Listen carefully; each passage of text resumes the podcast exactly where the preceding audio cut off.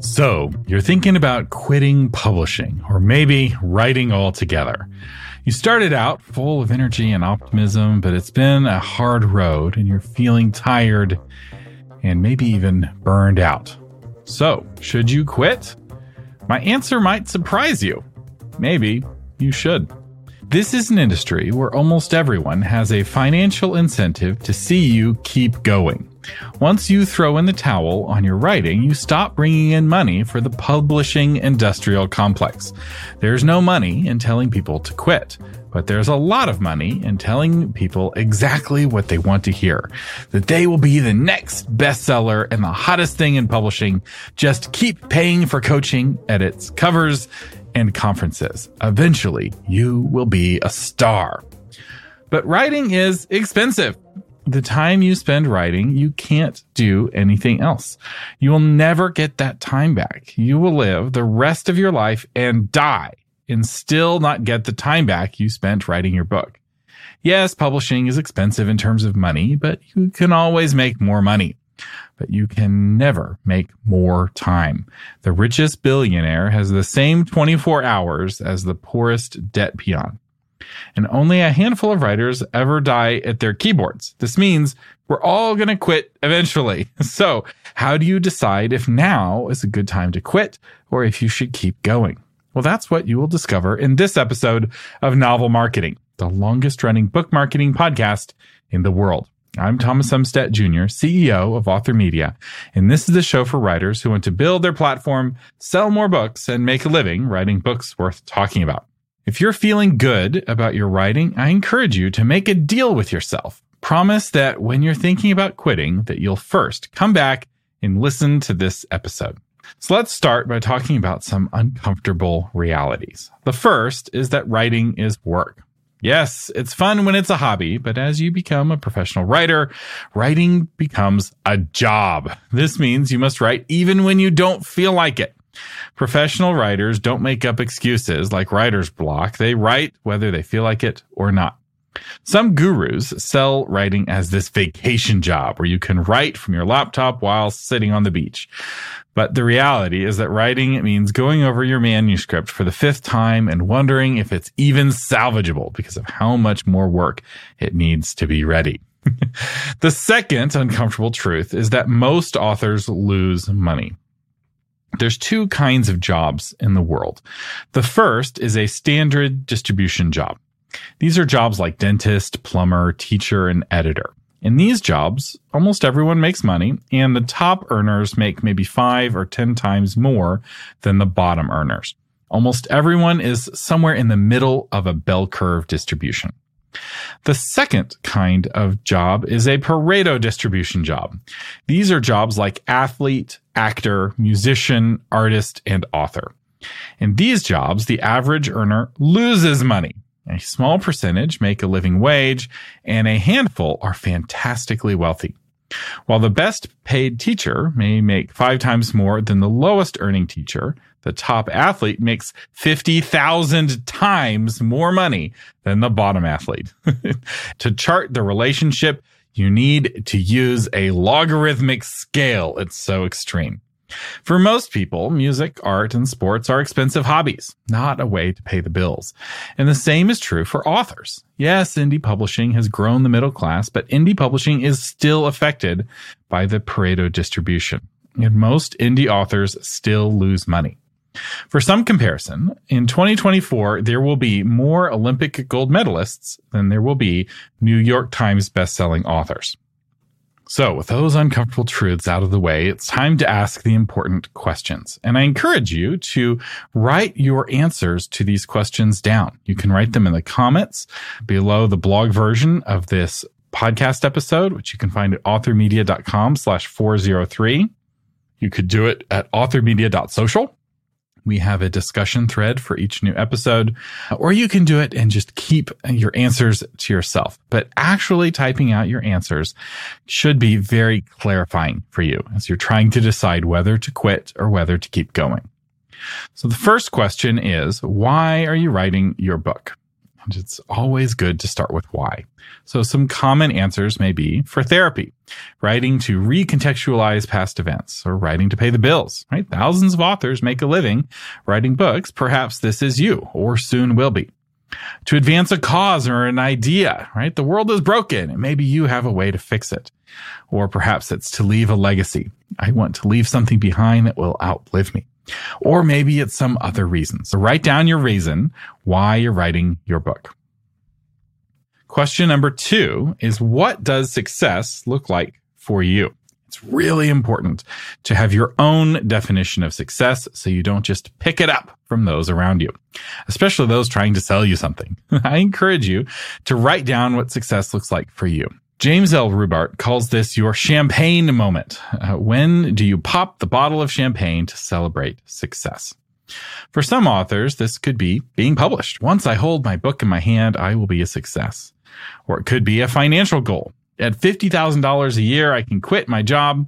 Or perhaps it's something bigger, making enough money so my spouse can quit and join me in the business, right? There's a lot of authors who are making enough money where their whole family works for them and their writing and publishing becomes a family business. Or perhaps it's bestseller status, right? Once I'm on the USA Today bestseller list, then I will be a success. Or perhaps it's some specific award for quality, right? Once I win a Christy, then I will be a success. Or perhaps it's a film adaptation. Once my book is a movie, I will be a success. Which, by the way, if that's your goal, listen to last week's episode, which is all about adapting your story into a screenplay. Perhaps it's just staying sharp, right? I want to keep my mind active in my twilight years. Writing can be a really good way to do that, especially the learning of the new things, like your website and the marketing. That mental challenge keeps you mentally young. And for some authors, that alone is worth the price of admission. Or maybe it's making your point, right? Once my audience understands my argument, then I will be a success. So write down your answer to the question, what does success look like for you? Question three is what kind of investment do you need to achieve that success? Publishing success requires a significant investment of both time and money. Now, how much of an investment you need depends on your goal. It will take a lot more time and money to become a bestseller than it will be to simply hold a book in your hands that has your name on it. To write a bestseller typically takes five to 10 years of deliberate practice. We have a course. It's called the five year plan to becoming a best selling author. And that is the accelerated course. It's about cutting what is normally a 10 year process down to merely five years. It requires you to have multiple books that you don't publish, that you wrote just to get good enough so that the books that you do publish resonate with readers. It's a path most people are too impatient to follow because they don't really want to be a bestseller. They just want to hold their book in their hands. As for financial success, the easiest way to make your $50,000 a year is to develop two skills.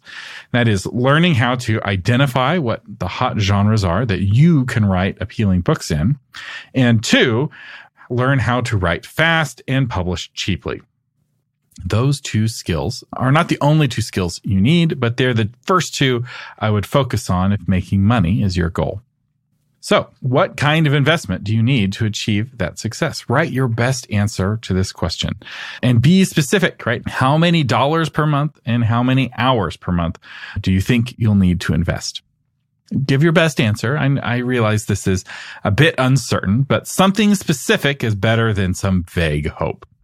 All right. Now it's time for question four. What is the next best alternative for your time and money?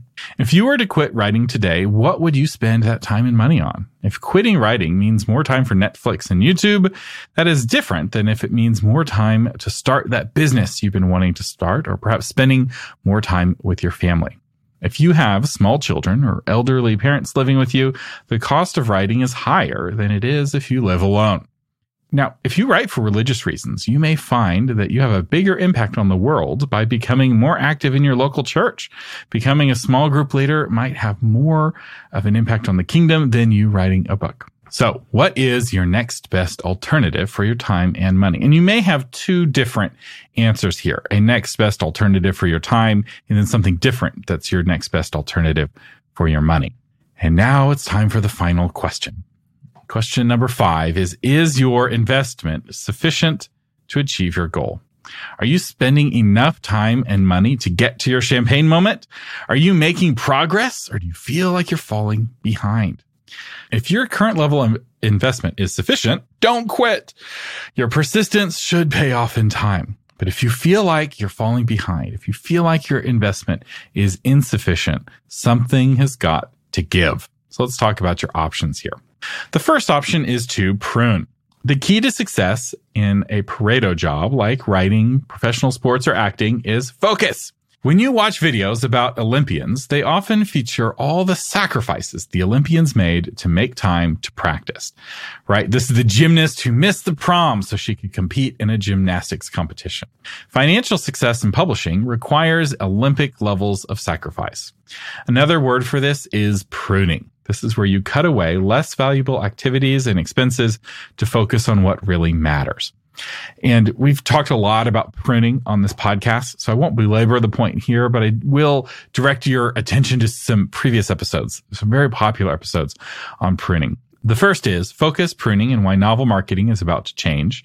And the second is trim to win, why saying no is crucial to publishing success, a pruning story. These are like part one and part two of an ongoing story that you'll hear if you listen to those episodes. I also have an episode called how to prevent writing burnout which has a uh, worksheet that comes with it that helps you get very specific about the very best things to prune and what things need to be pruned first. It turns out that quitting is the key to success, but you must be strategic in what you quit. If you want to write gold medal books, you must be willing to make Olympic level sacrifices. Your second option is to take a break from writing. One of the most common interruptions I see in author careers is having a parent or grandchild moving in. But there are a lot of life events that can interrupt your writing, right? Perhaps it's chemotherapy, or perhaps it's getting married, or perhaps it's a child. If this is you, one option is to take a break from writing. For everything, there is a season, and this may just not be the season of writing. And if you're in a season of caretaking, embrace it. Of the Pareto jobs, writing is the friendliest to those who take a break. Writing is not like sports where time makes you old and slow. If anything, time makes you better at writing since good life experience can inform good writing. Now, your third option is to quit writing. I want you to close your eyes and imagine quitting writing and taking all of that time and money that you're investing in your book and in your platform and in promotion and putting it towards your next best alternative from question number four that we talked about earlier. This would mean no more rejection letters, no more writers conferences, no more online writers groups, no more writers podcasts, no more tears at the keyboard, no more ugly edits, and no more books. How do you feel when thinking about quitting writing? Do you feel relieved or do you feel grieved? Does forsaking your next book feel like letting go of a burden that's been weighing you down? Or does it feel like losing a dear friend? Your final option is to lower your ambitions, right? One way to make writing less stressful is to lower your expectations, ambitions, and desires. You could give up on quality sales numbers and reviews. But if you do this, you need to go the whole way. Don't say you don't care about sales numbers and then still check your rank on Amazon. If you will be unhappy if your book only sells 10 copies that no one reads, then this option is not for you. There was one author who took one of my courses. He did all of the trainings and he took none of my advice. I kept urging him to make his book into the kind of book that people wanted to buy. And he kept saying, I want to write the book that's on my heart. I don't care about the sales numbers. He was a pastor and I believed him. Then he launched his books and it failed to sell because it wasn't the kind of book that people wanted to read. And he was angry with me because he said my course didn't work. And I was like, but you didn't follow my advice. If you don't care about sales numbers, why are you measuring success with sales numbers? So you must be honest with yourself. If you're double minded, you will be unstable and unhappy. And if you're telling yourself you don't care about sales numbers, I need to tell you something. You are currently listening to a podcast called Novel Marketing. Something in you still cares about sales numbers. Otherwise, you wouldn't be here. so be honest with yourself and be very careful before taking option number four of telling yourself you're lowering your ambitions. You have to really do it if you're going to do it. Now, before we go, let me give you some bad reasons to quit publishing. the first one is someone on the internet hurt my feelings. It's no fun to have a bunch of angry trolls shouting at you, but you can't let the trolls win. If you let them convince you to quit, they will just move on to bully the next author with even more vitriol. Stand up for yourself and don't back down and don't feed the trolls. If you want to know how to make your platform cancel proof, I have an episode on that. And I'll tell you, the way to make it cancel proof is not to quit because they will still hate you even if you're hiding. The second bad reason to quit is because writing is hard. Stop whining. All jobs are hard. We are humans. Hard work is what we do. Does your roofer complain about roofer's block? He has to work in the blazing sun or the frigid cold, one misstep away from injury or even death. And yet he gets up and goes to work every day because it's his job. So don't talk about how sitting in your air conditioned room and moving your fingers on a keyboard is so hard. Get over yourself, you entitled whiner, and do your job. the third bad reason to quit whining, sorry, to quit writing is because writing isn't fun anymore.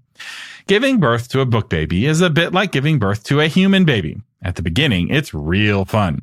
And then you have these moments of joyous anticipation combined with discomfort. As the pregnancy continues, the uncomfortable moments stretch. Eventually, at the end of the pregnancy, it's nothing but uncomfortable moments. You feel like a beached whale and you just want to get this book baby out. Then you go into labor and it's pain, frustration, worry, and hope. If you want to give birth to your book baby, you have to go through labor. And it only gets worse until the pain goes away. This is a normal part of the writing process. Yes, even for best-selling authors, award-winning authors still have a painful labor at the end. There's no feeling like holding a baby in your hands who has your last name, and there's no feeling like holding a book in your hands that has your name on it. The pain to get here is what makes the pleasure all the more meaningful. It's not fun is no reason to quit. Every author, even super successful ones, goes through painful labor pains at the end of the writing process.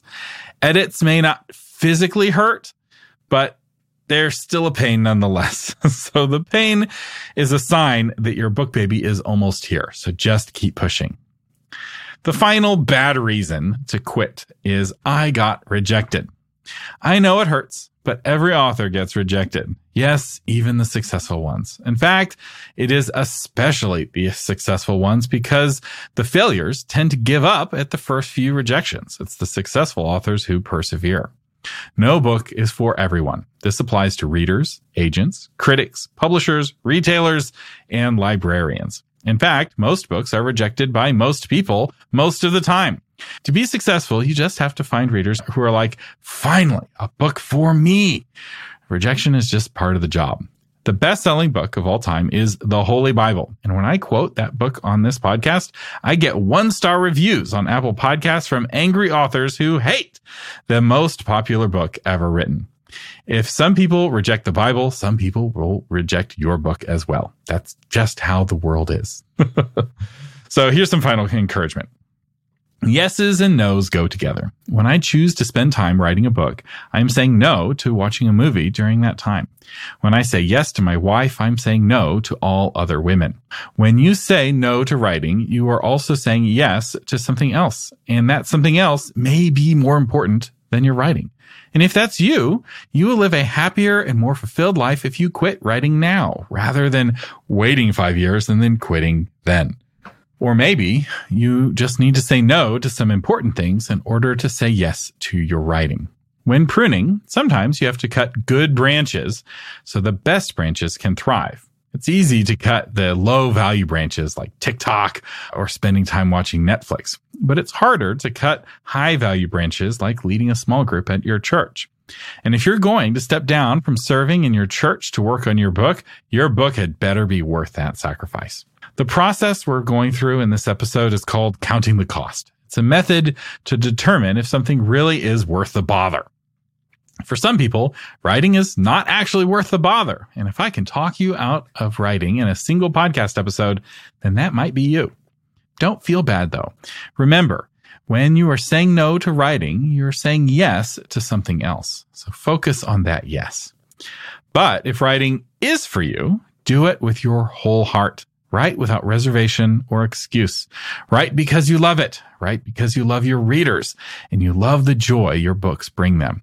It may be the only thing holding you back from success is double-mindedness. And once you write with single-minded focus, success will follow.